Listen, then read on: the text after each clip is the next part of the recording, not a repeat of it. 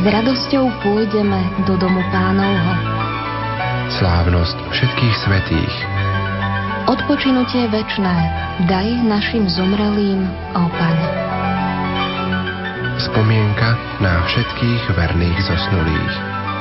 Prežite 1. a 2. november spolu s nami. Prežite ich s Rádiom Lumen.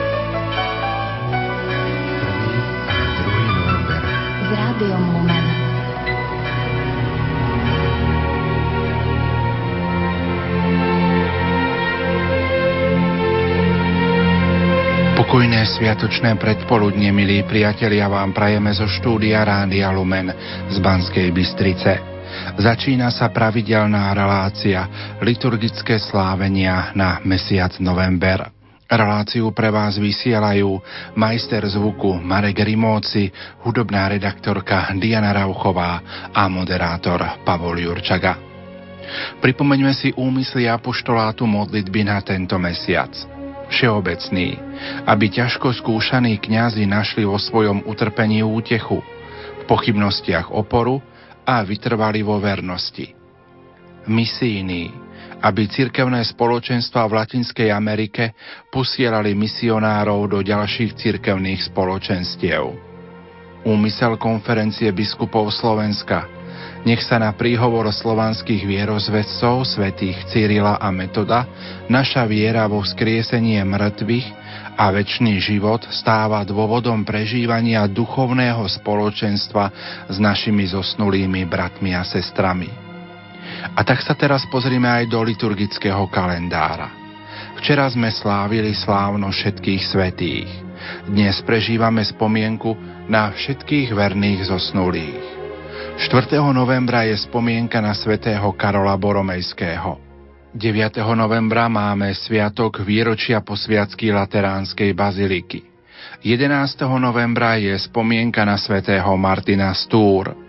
12. novembra máme spomienku na svätého Jozafáta, biskupa mučeníka.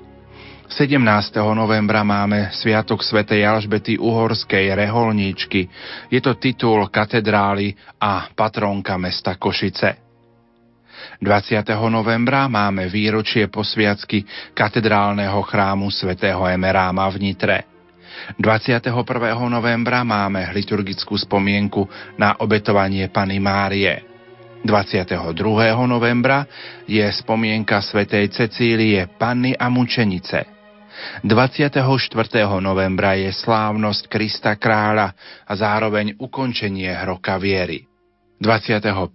novembra je svätej Kataríny Aleksandrijskej spomienka a 30. novembra máme sviatok svätého Ondreja Apoštola.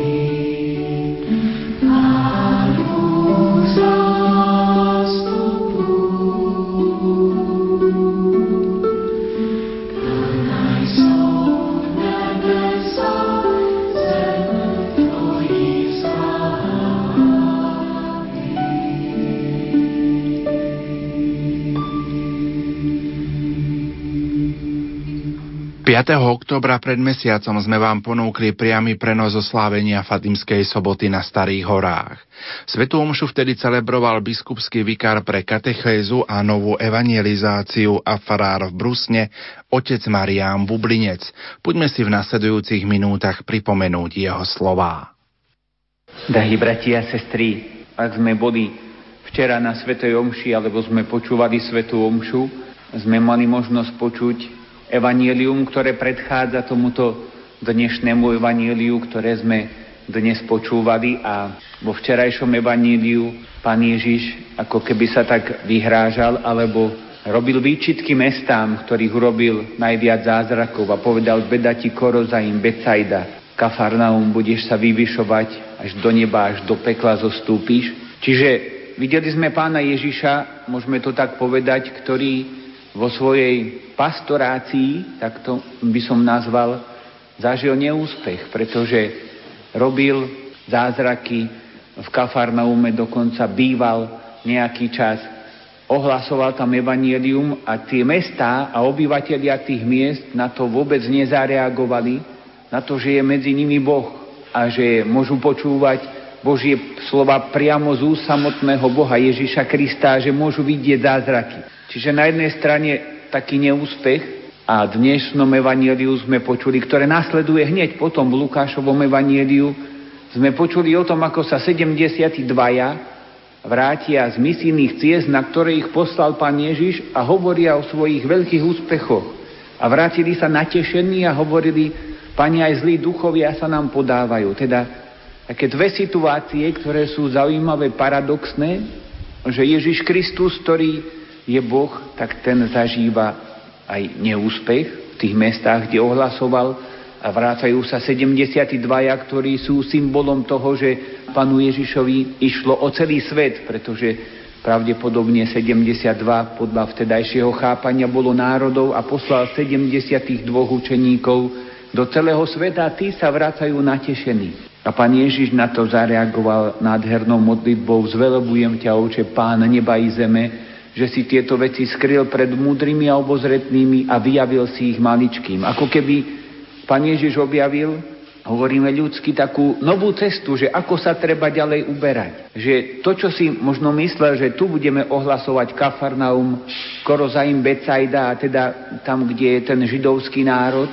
a kde by mali byť najlepšie pripravení na prijatie Evanielia, tak tu sme sa nechytili, tu sa nepodarilo, tu tí ľudia na to nezareagovali a svet na to reaguje zase inak, ten príjma. A pán Ježiš ako keby objavil, mohli by sme povedať, novú cestu, že ideme teda tadialto. To, čo sme si mysleli, že bude fungovať, nefunguje a to, čo sme si mysleli, že možno nebude nikdy fungovať, tak funguje. A bolo to také prekvapenie, možno aj pre ňoho aj veľké potešenie, keď sa tak potom začal modliť tú krásnu modlitbu Zvelebujem ťa, oče, pán neba i zeme, že si tieto veci skryl tu pre tými múdrymi, obozretnými, ktorí by mali byť na to najlepšie pripravení a vyjavil si ich maličkým tým, o ktorých sme možno mysleli, že vôbec nebudú rozumieť, o čom je evanelium a tí rozumejú niekedy oveľa lepšie. Teda by sme mohli povedať, že niekedy zlyhávajú tie tradičné spôsoby a možno, že aj tradičné skupiny, ktorým sa ohlasuje evanelium a zrazu prichádzajú nové skupiny, ktoré majú záujem, ktoré ho berú a ktoré ho začínajú žiť. A Pán Ježiš nám ukazuje, že treba sa zastaviť a premýšľať a hľadať. Keď objavíme nové cesty, treba po nich opatrne začať kráčať, treba po nich vykročiť. Nikdy nemôžeme mať naplánované veci tak, že tu prídeme, tu ohlásime, spravíme také misie, také ohlasovanie, spravíme takú aktivitu a všetci ľudia uveria. Možno, že to všetko spravíme a že neuverí nikto. A možno, že niekde úplne inde, na inom konci nášho pôsobenia, kde sme vôbec nič nečakali, kde sme sa možno náhodou stretli s ľuďmi, nehovorili sme s nimi o Pánu Bohu, iba sme s nimi možno prehodili pár slov o niečom úplne inom a tí ľudia niekedy prídu, možno že na svetú spoveď postupne a tak a, a začínajú sa otvárať Bohu. Teda tam, kde sme sa snažili, tam to nešlo a tam, kde sme sa až tak ani nesnažili, tak to, tam to začína ísť. Preto o tom hovorím, lebo žijeme takú zaujímavú dobu, ktorej máme svätého otca Františka a tento svätý otec tým, že vystupuje tak, ako vystupuje, tým, že pristupuje k ľuďom tak, ako pristupuje a tým, že hovorí to, čo hovorí, tak e, niekedy na jednej strane zobúdza takú veľkú radosť a nádej, na druhej strane zobúdza aj také možno rozpaky. A videl som minule takú zaujímavú reláciu v talianskej televízii, kde sa zišli ľudia, ktorí debatovali o tom, čo Svetý Otec hovorí, o tom, čo žije, o tom, čo robí. A boli tam také zaujímavé postrehy. Boli tam ľudia, ktorí samozrejme, že ho bránili a tešili sa z toho a boli tam aj významní, veľmi významní ľudia, katolíckí novinári, alebo jeden katolícky novinár, ktorý povedal aj takú zaujímavú vetu. Významný katolícky novinár, nikto nie menší ako Vittorio Messori, a ten povedal, možno, že by bolo lepšie, keby pápež toľko nehovoril. Povedal to tak úprimne, vôbec nie útočne, povedal to ako ten, ktorý to hovorí zo svojho presvedčenia. Keby teda nehovoril tak bez papiera, tak by som povedal. Keby hovoril tak radšej, že to má všetko prichystané. A určite mu záleží na cirkvi, aj Mesorimu. Je nádherné, že to môže povedať niekto takto v televízii aj o Svetom Ocovi a že ho za to nikto nejde exkomunikovať, ale že je to vyjadril ten svoj postoj, ale ukazuje nám to takú dôležitú vec, že aj samotnej cirkvi, aj medzi samotnými ľuďmi sa začína tak možno rozmýšľať a prečo to tak bez papiera všeli, čo Svetý Otec povie. A keď to tak čítame a keď nad tým premýšľame, tak možno, že aj my dostávame niekedy akoby strach. Tak teraz takto, alebo ako to bude. A ako som hovoril, tak aj v tej relácii sa to takto odvíjalo. Keď som nad tým premýšľal, tak som si tak hovoril, že Pane Bože, ako to bude a čo to bude, a potom som si zobral skutky apoštolov a prečítal som si zo skutkov apoštolov tú časť, ako svätý Peter, prvý pápež, vošiel ku Korneliovi, k pohanovi a tam krstil a birmoval. A keď sa vrátil do Jeruzalema, tak mu to bratia vyčítali. Vošiel si k neobrezancom, vošiel si k pohanom. A on rozpovedal všetko to, prečo tam vošiel a ako to všetko bolo. A títo bratia povedal, kto som ja, aby som prekážal Duchu Svetému. A títo bratia ostatní uznali, že a dobre si urobil, že si tam šiel. A tak mi to prišlo, že aj vtedy prvému pápežovi mohli povedať, že nemal si tam podľa nás, si tam nemal ísť, vošiel si, vyčítame ti to, nechoď tam.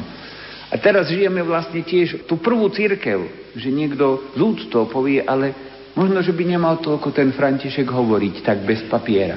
A nikto, ako som hovoril, nikto ho za to nebude exkomunikovať a František bude ďalej určite hovoriť bez papiera aj bez papiera. Takže to sú veci, ktoré tak prežívame a je krásne to, že sa približujeme k prvej cirkvi a že tento svätý Otec je naozaj ten, ktorý nás ťahá k prvej cirkvi a myslím si, že je to objaviteľ nových ciest. Tak ako Pán Ježiš, ako, som, ako sme spomínali v dnešnom evanieliu, ako vlastne boli dve cesty. Jedna cesta nevyšla, ideme druhou. A svätý otec František takisto verím, že nielen bude, ale už je objaviteľ nových ciest a bude treba po nich kráčať, pretože možno, že to budú aj cesty netradičné, aj to budú cesty nové na prvý pohľad, ale budú strašne dôležité, pretože žijeme netradičnú dobu. Pretože žijeme problémy, ktoré sú netradičné, ktoré sú ťažké, náročné a tieto problémy Pán Boh má už pripravenú odpoveď, má už cesty, po ktorých máme vykročiť a treba ich objaviť. A iný novinár, ktorý tam bol, ktorý s ním jezuita, ktorý s ním robil rozhovor, ho charakterizoval svätého Otca veľmi pekne. Svetý otec František, on nejde ako ten, ktorý má premyslené, že vychádzam z bodu A a idem do bodu B. On nevie, kde je ten bod B.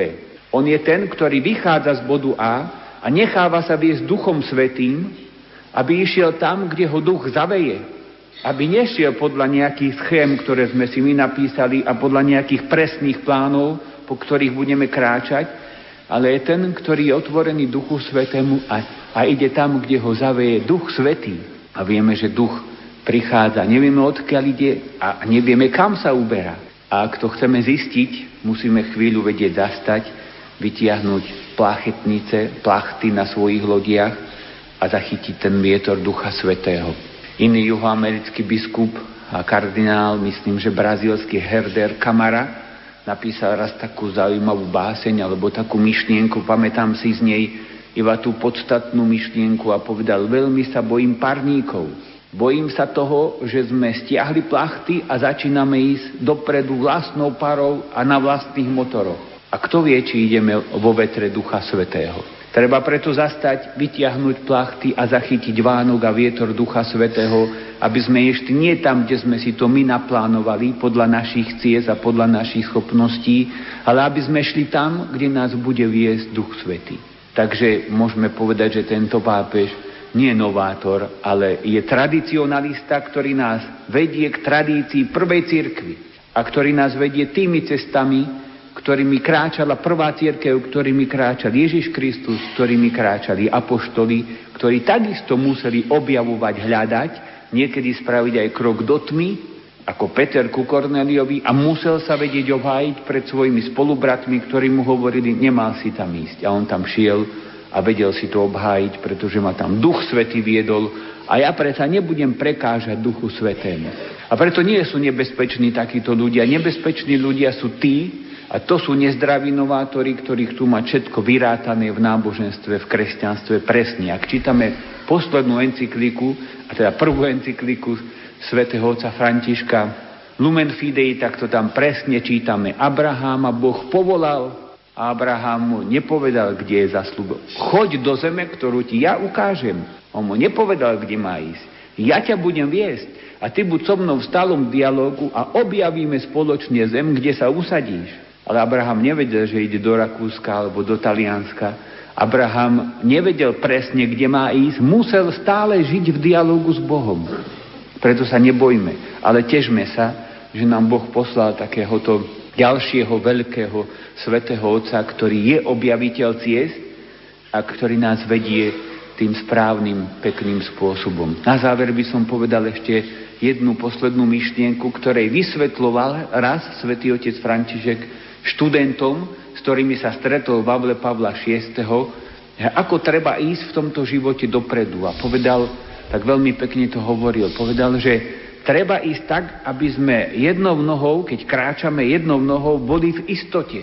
Jedna noha musí byť istá. A druhou nohou, ktorom robíme krok, musíme niekedy spraviť aj krok do tmy a do neistoty. A keď tam nadobudneme istotu, tak potom spravíme ďalší krok Jednou nohou sme v istote a druhou ísť do neistoty.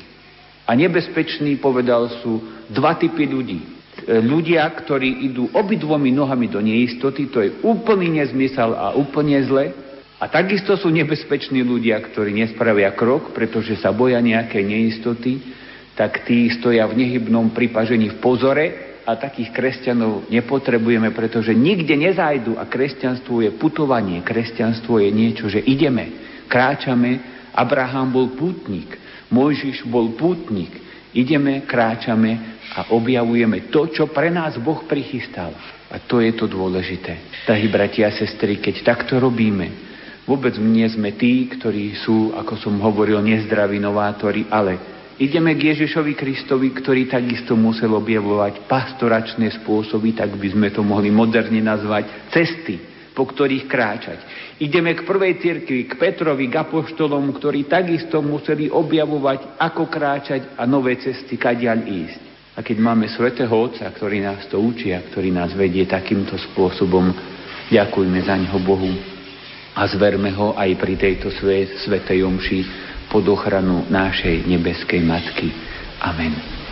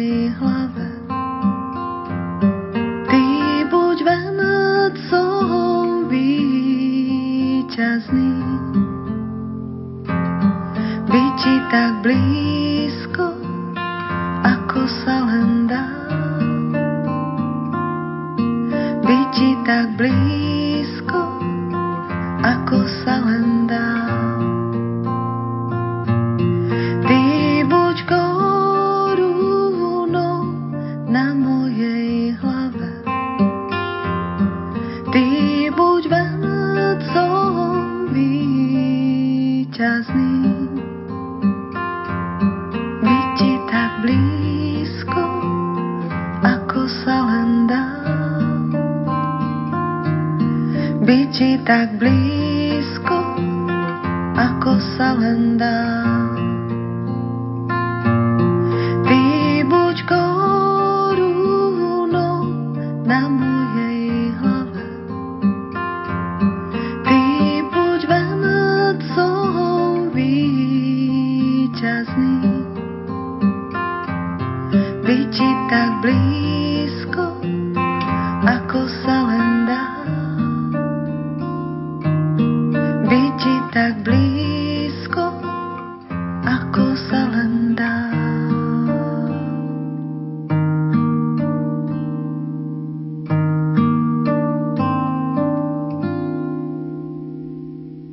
Pripomeňme si, ako môžeme získať odpusky pre duše vočistci. Veriaci, ktorí v deň spomienky na všetkých verných zosnulých nábožne navštívi kostol alebo kaplnku a pomodlí sa modlitbu pána, urobí vyznanie viery, verím Boha, môže získať úplné odpusky, ktoré sa môžu privlastniť iba dušiam vočistci. Okrem toho odpuskového úkonu sa žiada splniť tri podmienky. Svetá spoveď, sveté príjmanie a modlitba na úmysel svätého Otca. Okrem toho vo všeobecnosti treba vylúčiť akúkoľvek pripútanosť k hriechu aj k všednému. Tieto odpusky možno získať od poludnia predchádzajúceho dňa až do polnoci určeného dňa. Veriaci, ktorý naštívi cintorín a aspoň mysľou sa pomodlí za zosnulých, môže získať odpusky, ktoré sa môžu privlastniť iba dušiam v učisci, raz denne od 1. do 8. novembra. Treba splniť aj ďalšie podmienky – Jedna svetá spoveď však stačí na všetky odpusky.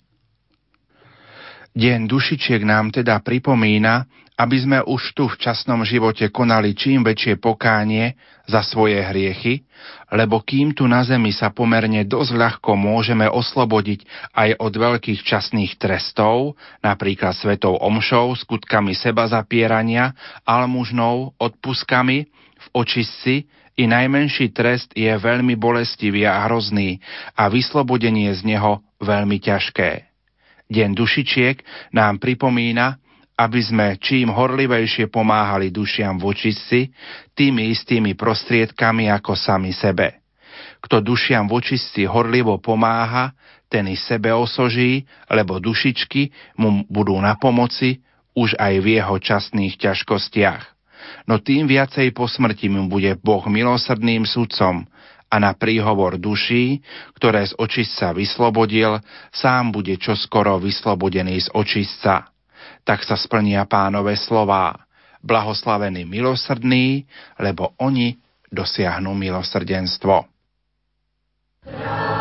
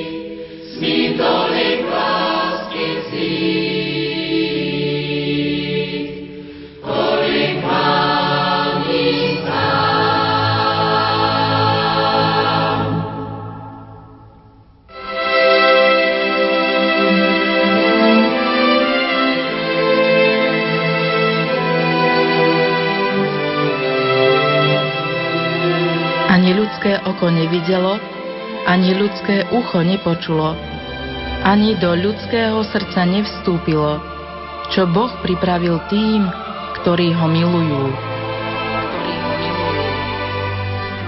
Prejavme svoju lásku k Bohu obetami a modlitbou za duše našich zosnulých, pre naplnenie ich nádeje v prvých novembrových dňoch.